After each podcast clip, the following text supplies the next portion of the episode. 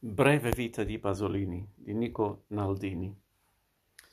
Una protagonista della cultura del Novecento, una figura complessa e luminosa, un artista versatile e geniale, un eretico.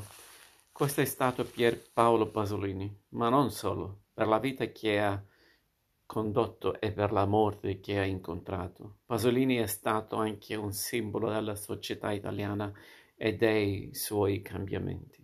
Ecco perché la biografia scritta da Nico Naldini, che ne fu il cugino, è tanto preziosa, perché mescola con lucida sobrietà ricordi personali e ricostruzioni documentate, spirito analitico e commozione, e ne disegna un ritratto volutamente essenziale.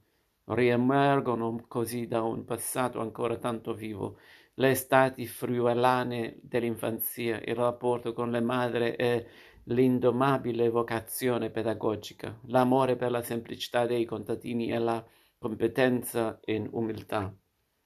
E poi, subito dopo, le prime tensioni politiche, la scelta militante, militante del comunismo e la sofferenza per le morti del fratello Guido nella strage di Porzus. E quindi, nella piena maturità artistica, la scoperta di Roma e delle sue periferie.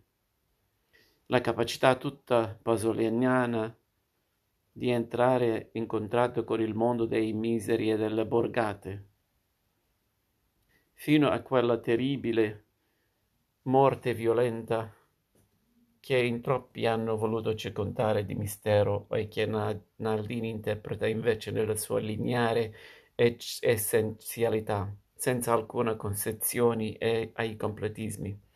Questa è dunque la vita breve di Pasolini, un poeta corsaro, un artista capace di visione altissima, un diverso sempre e comunque nell'affettività come nelle tensioni intellettuali, un uomo alla ricerca di una verità altra.